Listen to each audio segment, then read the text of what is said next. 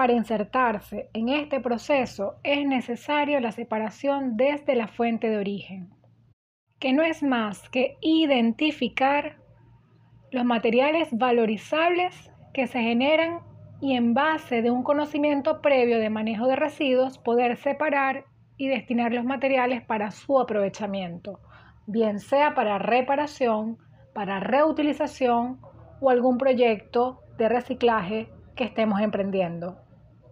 Una vez identificados los materiales, es importante su limpieza. Para cualquier proceso dentro de la gestión integral de residuos es necesario una limpieza previa de los materiales. Esto garantiza la recuperación de los materiales y la higiene del espacio donde se van a copiar. Cuando los residuos son generados en entornos donde se permite su lavado, es decir, que cuentan con un sistema de acueductos y servicios de agua, o se puede aprovechar el, agua del aire acondicionado o se cuente con un sistema de recolección de agua de lluvia, se, se recomienda aplicar el triple lavado. No es más que aplicar 5 cc, un chorro de agua, un chorrito de agua, agitar para que el agua limpie las paredes internas y la, la parte baja del envase y luego escurrir en un tobo para luego disponer el agua en áreas verdes. Si aplica algún detergente con pH neutro, puede ser vertido en tierra fértil. Si por lo contrario utiliza algún detergente corrosivo alcalino o similar, se recomienda verterlo en un contenedor con acerrín. O en su defecto, si no se cuenta con acerrín, en hacerlo en una tierra árida. Cuando los residuos son postconsumo, es decir, que se generan en cafetines, restaurantes, espacios comerciales y requieren ser desechados posteriormente después de ser consumidos, existen dos posibilidades. El generador lleva consigo el material y aplica el, el, triple lavado en el hogar. Eso solo lo va a hacer un consumidor responsable. Ahora bien, Hablemos de un vendedor responsable, un vendedor que dentro de su recinto comercial tenga contenedores con escurridor que permita contener elementos plásticos pero separar el líquido del envase. Esto es importante amigos porque al, estar en contacto los líquidos con el sólido ya se comienza a contaminar el material y su posterior aprovechamiento va a requerir un proceso de limpieza que va a requerir mayor cantidad de agua y mayor cantidad de personas en el proyecto que deseamos emprender. La recogida segregada de residuos requiere un conocimiento previo sobre el manejo y la composición de los materiales que deseamos acopiar.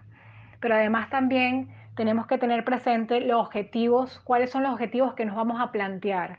Estamos acopiando porque queremos recuperar los materiales para reutilización o para algún proyecto de reciclaje.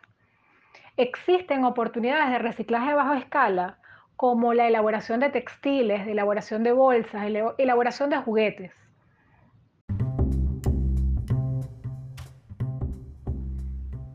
Pero este primer paso de encuentro, la consolidación de un centro de acopio urbano, nos permite como comunidad reconocernos. A continuación voy a exponer brevemente la metodología de la Fundación, como a través de tres acciones claves, que es reconocer, involucrar y reaccionar, podemos generar un cambio en nuestras comunidades.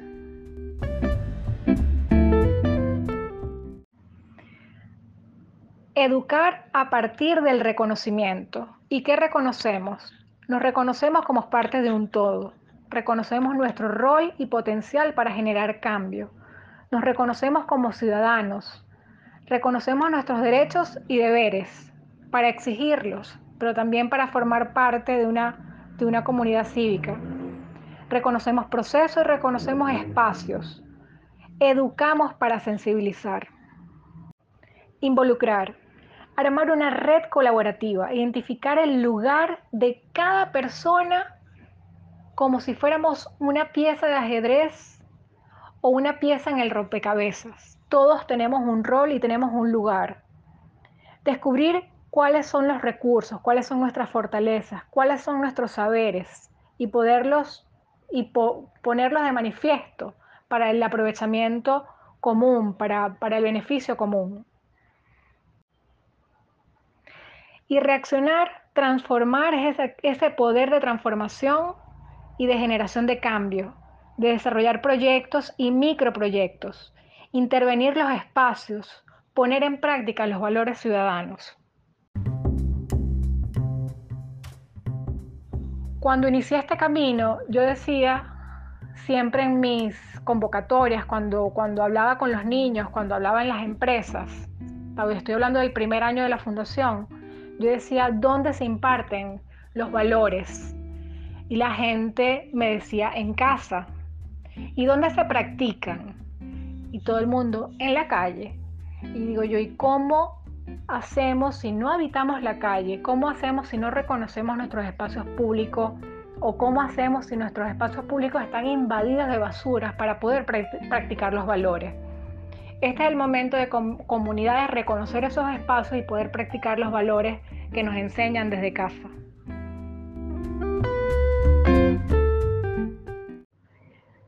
Reconocer que Maracaibo es agua y reconocer que somos biodiversidad, que cada cañada tiene fauna y flora autóctona y que somos corresponsables para su saneamiento. Tenemos que aprender a ver estos espacios como corredores biológicos, aprender que estos espacios son, son parte de la naturaleza viva de nuestra ciudad. Reconocer que tenemos más de 77 kilómetros lineales de cañadas y que solamente tenemos 3 kilómetros de, la vereda del lago o 3 kilómetros de 5 de julio como áreas para, caminar, que están habilitadas para caminar. Luego tenemos todos unos parques que están aislados, pero unos parques en, en una que otra comunidad tenemos un espacio habilitado para caminar. Pero las cañadas pueden ser los grandes corredores biológicos que conecten la ciudad. Para este tipo de proyectos tenemos que involucrar a los expertos, a las comunidades, a la academia, a empresas públicas y privadas, a los entes gubernamentales, porque tenemos que armar una red colaborativa. Tenemos que hacer registro en nuestros sectores de los botaderos y vertederos para visibilizar la situación y que, puedan, que nos puedan dar respuesta, porque repito, tenemos que reconocer nuestros deberes y derechos tenemos que caracterizar los desechos para poder saber qué material generamos, para saber cómo los vamos a reutilizar o cómo los vamos a aprovechar, cómo le vamos a dar un nuevo valor a estos materiales. Tenemos que medir el impacto ambiental en nuestra comunidad y tenemos que exigir que exista una frecuencia de recolección para evitar el daño en la salud de, de los miembros de la comunidad. Se involucra con educación, se involucra con formación, se involucra con teoría y con práctica, con jornadas de limpieza. Actualmente hacemos jornadas de limpieza de playa en Vereda 3. También pudiéramos activar jornadas de limpieza de plazas en las comunidades.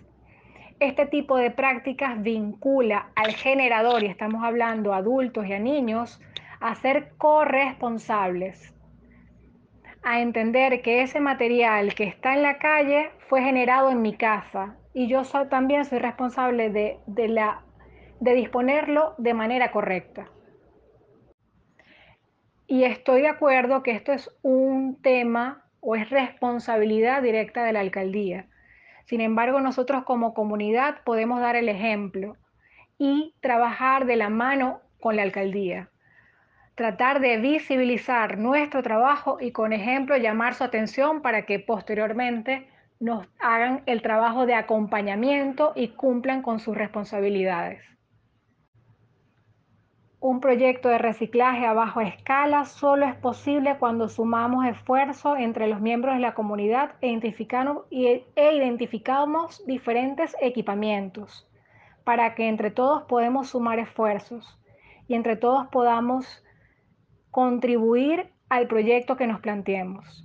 En este caso, se plantean dos rutas verdes para atender a 10 centros de acopio urbano. Esto se traduce a un aproximado de, una tonelada de material al mes. Esto estoy hablando del 100% de los centros de acopio activos. Hoy día estamos trabajando con la urbanización La Florida y ya estamos transformando espacios. Hoy día se está consolidando el centro de acopio urbano de La Florida, que ha logrado cohesionar a los miembros de la comunidad con un propósito en común, apoyando el trabajo tanto artístico como deportivo. Quiero que les quede las ganas y la motivación de sumarse porque lo que se está buscando es sumar voluntades para transformar los desechos en residuos. Estamos tratando de, convencer y transformar los espacios, las tierras de nadie, en espacios colectivos y espacios públicos. Merecemos espacios de cohesión social, pero para que se logre la cohesión social no solamente hace falta la plaza, también necesitamos una excusa para encontrarnos. Y la excusa para encontrarnos son los centros de acopio urbano. thank you